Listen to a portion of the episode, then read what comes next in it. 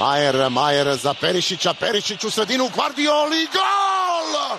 Gol! Odmah krećemo na pravi način, sedma minuta, Josko Guardiola!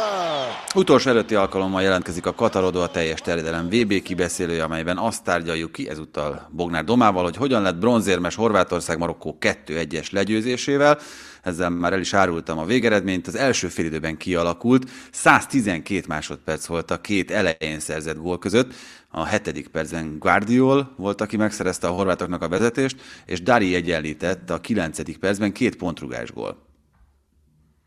Hát a pontrugások azok nagyon mennek, de szerintem jól jelzi a különbséget már ez is a csoportmeccshez képest. Szerintem ez a, ez a kiindulási pont, hogy a csoportkörben játszottak egy nagyon-nagyon komoly meccset. Egy olyan meccset, ahol volt összesen 14 kísérlet, itt az első fél időben már volt 11. Tehát az Itt azért első... A csoportmeccs meg között azért szerintem az is egy óriási különbség volt, hogy azóta azért sok minden történt mind a két csapattal. Például Marokkó a teljes védelmét szinte elveszítette. Hakimin kívül nem volt gyakorlatilag hadrafogható védője. Ugye az alapjátékosok közül Agert, Saiz, illetve Mazraoui nem tudta vállalni a játékot. A helyükre beállt Dari gólt szerzett, de aztán ő is megsérült az első félidő végére, pályán maradt, őt is le kellett cserélni, Eljámikot is aztán később, és azon gondolkoztam, hogy vajon bármelyik olyan csapat, amelyik itt az utolsó 8 között, vagy a legjobb 16 között érdekelt volt, elbírta volna azt, hogy négy sérült belső védője legyen? Hát biztos, hogy nem.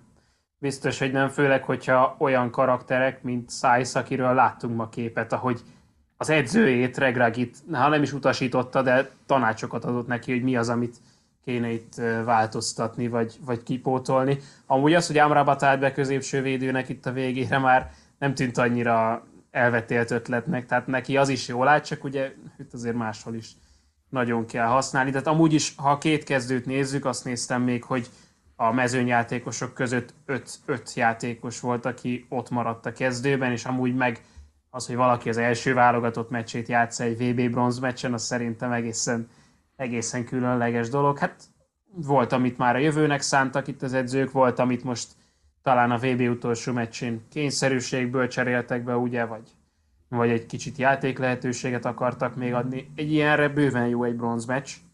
Ettől függetlenül azért azt hiszem, hogy a sok vita, meg, meg egyéb feszült helyzet is mutatja, hogy mind a két válogatottnak bőven volt itt tétje ennek a meccsnek.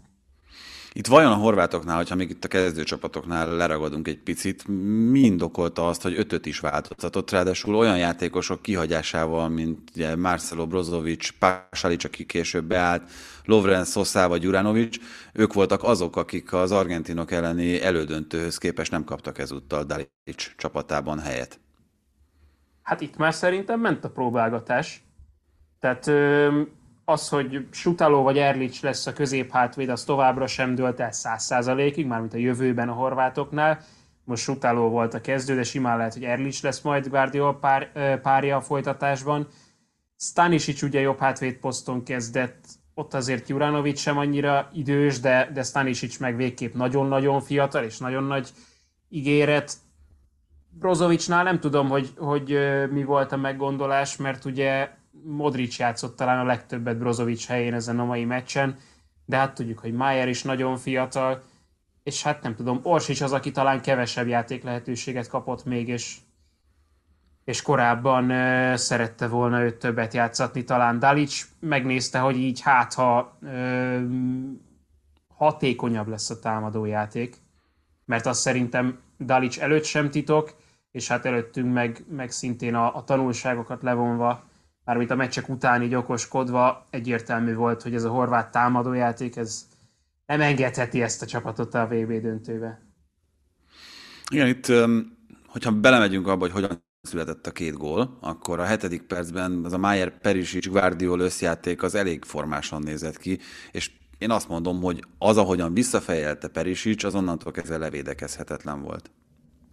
Hát Perisic fejeseit már láttuk ezen a vb hogy mennyire okosan csinálja. Kicsit más volt így azért, hogy, hogy ő a védelemben játszott, de ezek a pontrugások, ezek, ezek igazán nagy koncentrációt, és talán összeszokottságot is igényelnek, és azért itt kijön az, hogyha öt játékost kicserélnek egy kezdőcsapatban, de az valóban gyönyörű volt, és azért a horvát csapat esetében bármennyire is legyenek fiatalok a kezdőben, bőven beszélhetünk összeszokottságról, illetve a, a stáb is nagyon régóta ott van, tehát nem az van, mint a marokkóiaknál, hogy augusztus óta dolgoznak mondjuk együtt. Igen, itt, hogyha a másik oldalt nézzük, akkor Livákovicsot mennyire vegyük elő az egyenlítő gólnál. Szerintem Bonot egyáltalán nem lehet hibáztatni, pont az említett okok miatt, viszont Livákovicsot én bizonytalannak éreztem, még akkor is, hogyha ott is volt egy ilyen köztes labdaérintés, tehát nem közvetlenül a szabadrugás érkezett oda a Darihoz, de ott lehetett volna határozottabb szerintem a horvát kapus. Hát Livákovics is, meg hogy maradt ennyire üresen Dari? Hát az a következő kérdés, hogy, hogy Bakker a, az ötös környékén szerintem három méteren belül nem volt ott senki. Most nyilván Livákovics volt a legközelebb, talán ő léphetett volna ki, de ez megint csak talán már a koncentráció hiánya itt a végén. Itt, amit a marokkói csapatról el kell mondani, az első fél évben majdnem 60%-ban a jobb oldalon futottak a támadások.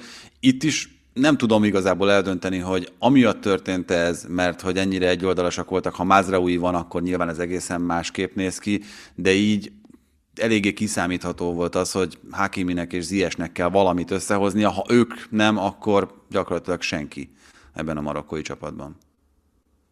Hát most gondolj bele, hogyha Attila Tallak és nem tudom, Elkanus próbálna kombinálni a bal oldalon.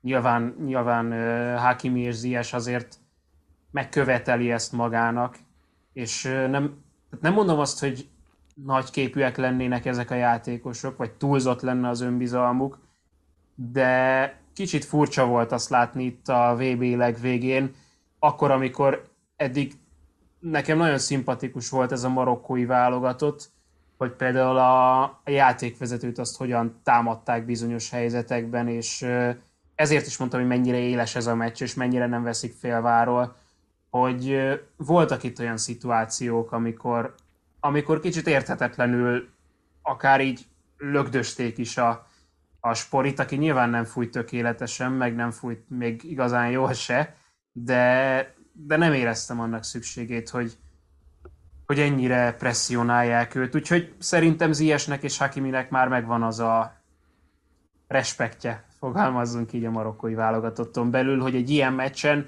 ilyen játékosokkal körülvéve őket keressék leginkább.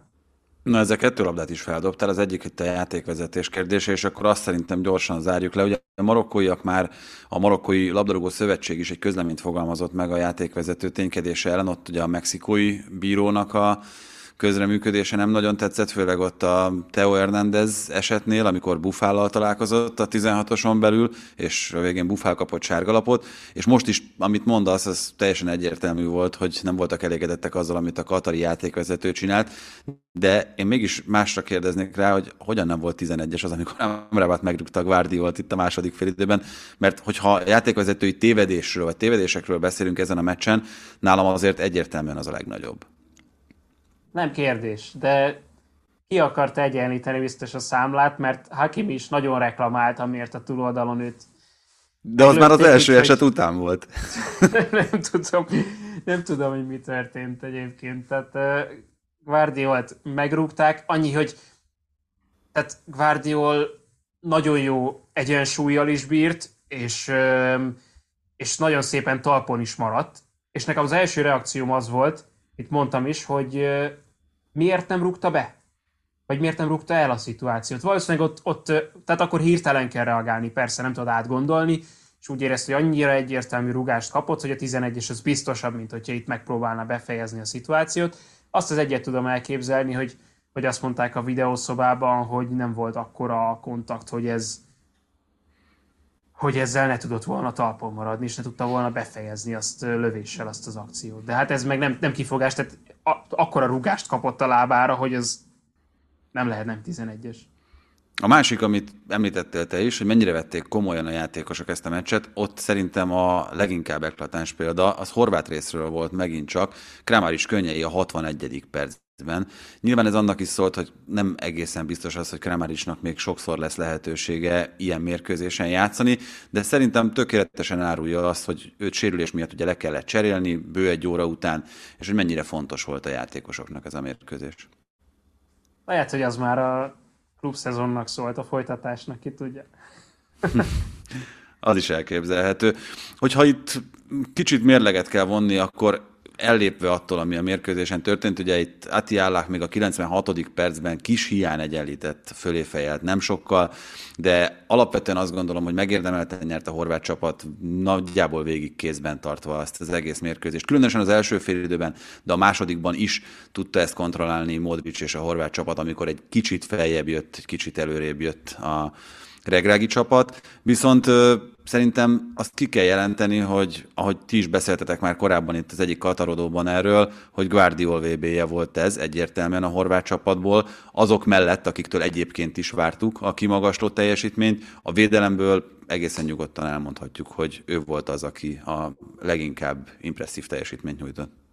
Döbbenet intelligenciával és döbbenet összeszokottsággal is játszik a többiekkel, mert hogy az egy dolog, hogy hogyan védekezik, Hát, hogy egy az egyben Messi tudta csak megverni kb. De azt szerintem a másik nagyon fontos dolog, és ezt korábban talán nem is említettük, pedig uh, ma is megcsinálta, korábban is megcsinálta, hogy rengetegszer az volt a horvátok egyik legfőbb támadó fegyvere, hogy Guardiol becsatlakozott a támadásba. És Guardiol, mivel nem tudott kinek passzolni, ezért elkezdte fölfele cipelni a labdát.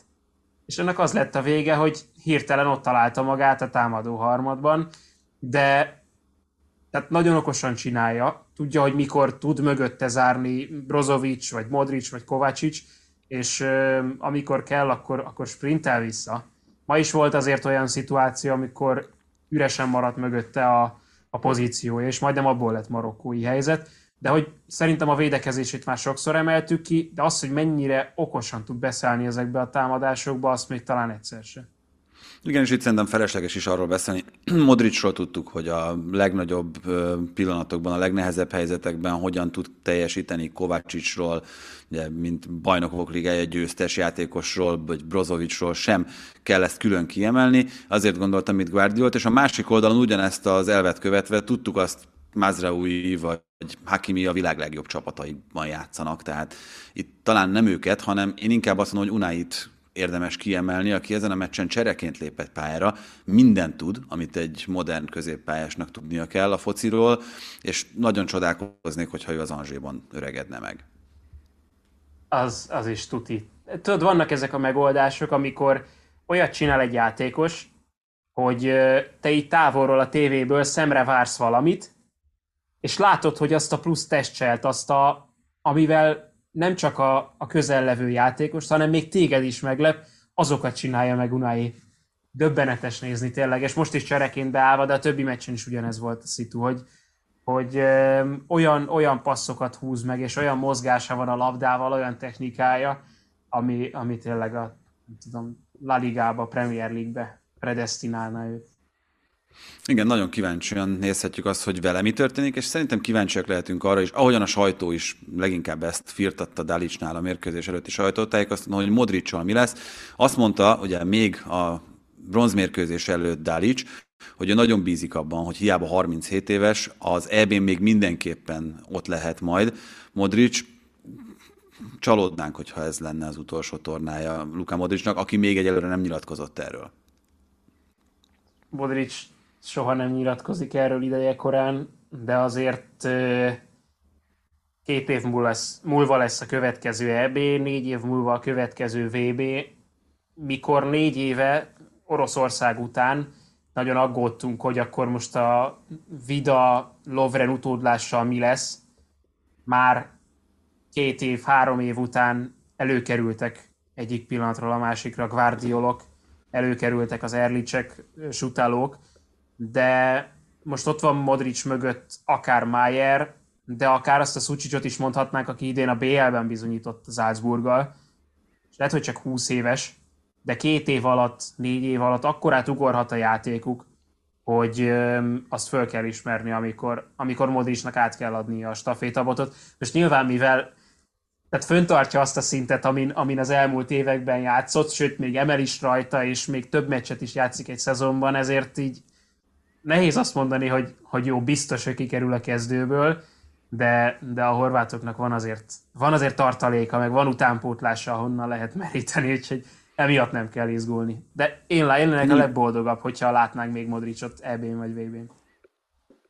Hát döbbenetes fizikai állapotban van, az tényleg egészen elképesztő, hogy 37 évesen nem fárad egyszerűen a mérkőzések során, és azt látod, hogy a 85. percben is megcsinálja ugyanazokat a megoldásokat, amiket a hetedikben.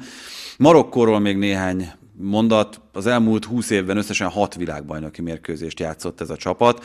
Ez most a hetedik volt egy hónapon belül, és ugye talán itt érdemes azt megjegyezni, hogy ennek a várható létszámbővítésnek, a 48 csapatos világbajnoki mezőnynek Afrika lesz az egyik legnagyobb nyertese. Ugye onnan érkezik majd több csapat. Mennyit adhat az afrikai focinak ez a mostani történelmi eredmény? Ugye először volt a legjobb négy között afrikai csapat. Hát ezt tudja, hogy Marokkónak konkrétan nagyon-nagyon sokat, de hogy a jövőben nem tudom, inkább a bővítés az, ami, az, ami őket megdobja, szerintem nem a, nem a marokkói négy közé jutás. Tehát ez szerintem inkább annyi, hogy egy régi, ilyen szinte már babonás dolgot, hogy afrikai csapat nem jut elődöntőbe, nem jut hat elődöntőbe, ez bontja le. És egy ilyen pszichikai gátat legközelebb már levethet meg egy terhet a, a többi csapat válláról, aki a negyed döntőig eljut. Mert tényleg, amikor Gána ilyen hihetetlen módon kiesett Uruguay ellen, na akkor gondoltuk azt, hogy jó, ez egy átok. És ez örökké élni fog, amíg valaki valahogy le nem gyűri. És szerintem ebben, ebben adhat segítséget a többieknek, de hát ugye a következő VB már egészen más lebonyolítási rendszerben is fog végbe menni, úgyhogy az, az megint egy teljesen más történet. Nem, nem hiszem, hogy a togóiak vagy a dél-afrikaiak azért szurkoltak volna mm, torkuk szakadtáig, vagy nem is tudom, hogy mondjam, Marokkónak, mert hogy Marokkó is afrikai. Igen, ami szerintem ennek a VB-nek az egyik legfőbb tapasztalata afrikai szempontból, hogy afrikai vezetőedzővel vagy afrikai szövetségi kapitánnyal is lehet kiváló eredményt elérni, és ezt nem csak Marokkó példáján keresztül érdemes megjegyezni, hanem csapatról elmondható, hogy nem, hogy nem szerepeltek le, hanem egyértelműen várakozáson felül teljesítettek a kontinens csapatai, ami szerintem jó. Egy nagyon szomorú hírrel szeretném befejezni a mai műsort. Ugye nagyon sokszor beszéltünk itt a teljes terjedelem különböző adásaiban arról a Sinisa Mihajlovicsról, akit elveszítettünk tegnap, elveszített a futballvilág, és elveszített ugye egyáltalán az egész világ. Én még abban a szerencsés helyzetben voltam, hogy láthattam őt futbalistaként is játszani, még élőben is a magyarok elleni egy hét alkalmával, és edzőként is szerencsésen végigkövethettem a pályafutását. Borzasztóan fog ő hiányozni a világfutballból, és megrendülten vettük mi is tudomásul, hogy így alakult. A második rohamát a leukémiának nem tudta leküzdeni a szerb szakember, úgyhogy ezúton is a részvétünket szeretnénk kifejezni a családja felé és minden hozzátartozójának, és azzal búcsúzunk itt az utolsó előtti katarodóban, hogy holnap a döntő után természetesen ismét jövünk domával, ismét kibeszéljük majd a látottakat. Addig is kellemes estét annak, akinek az következik, és szép napot annak, aki esetleg reggel hallgatott meg minket. Sziasztok!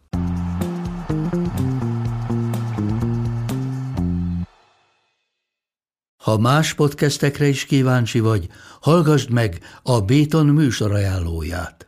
El tudod képzelni, hogy a podcastet, amit éppen most hallgattál, fél év múlva már a mesterséges intelligencia generálja? Mi sem. De ha érdekel, eljött már a gépek lázadása. Hallgass bele az Embertelen podcastbe. Orsós Lajos vagyok, a műsor házigazdája. Egyelőre még élőben. Egyelőre. Fedezzük fel együtt, hogyan ismerkedik, randizik, mesél és vitatkozik Betty és Péter, két teljesen mesterséges intelligencia. Lajos, a podcast címét mond még egyszer, Léci. Oké. Okay. Embertelen podcast.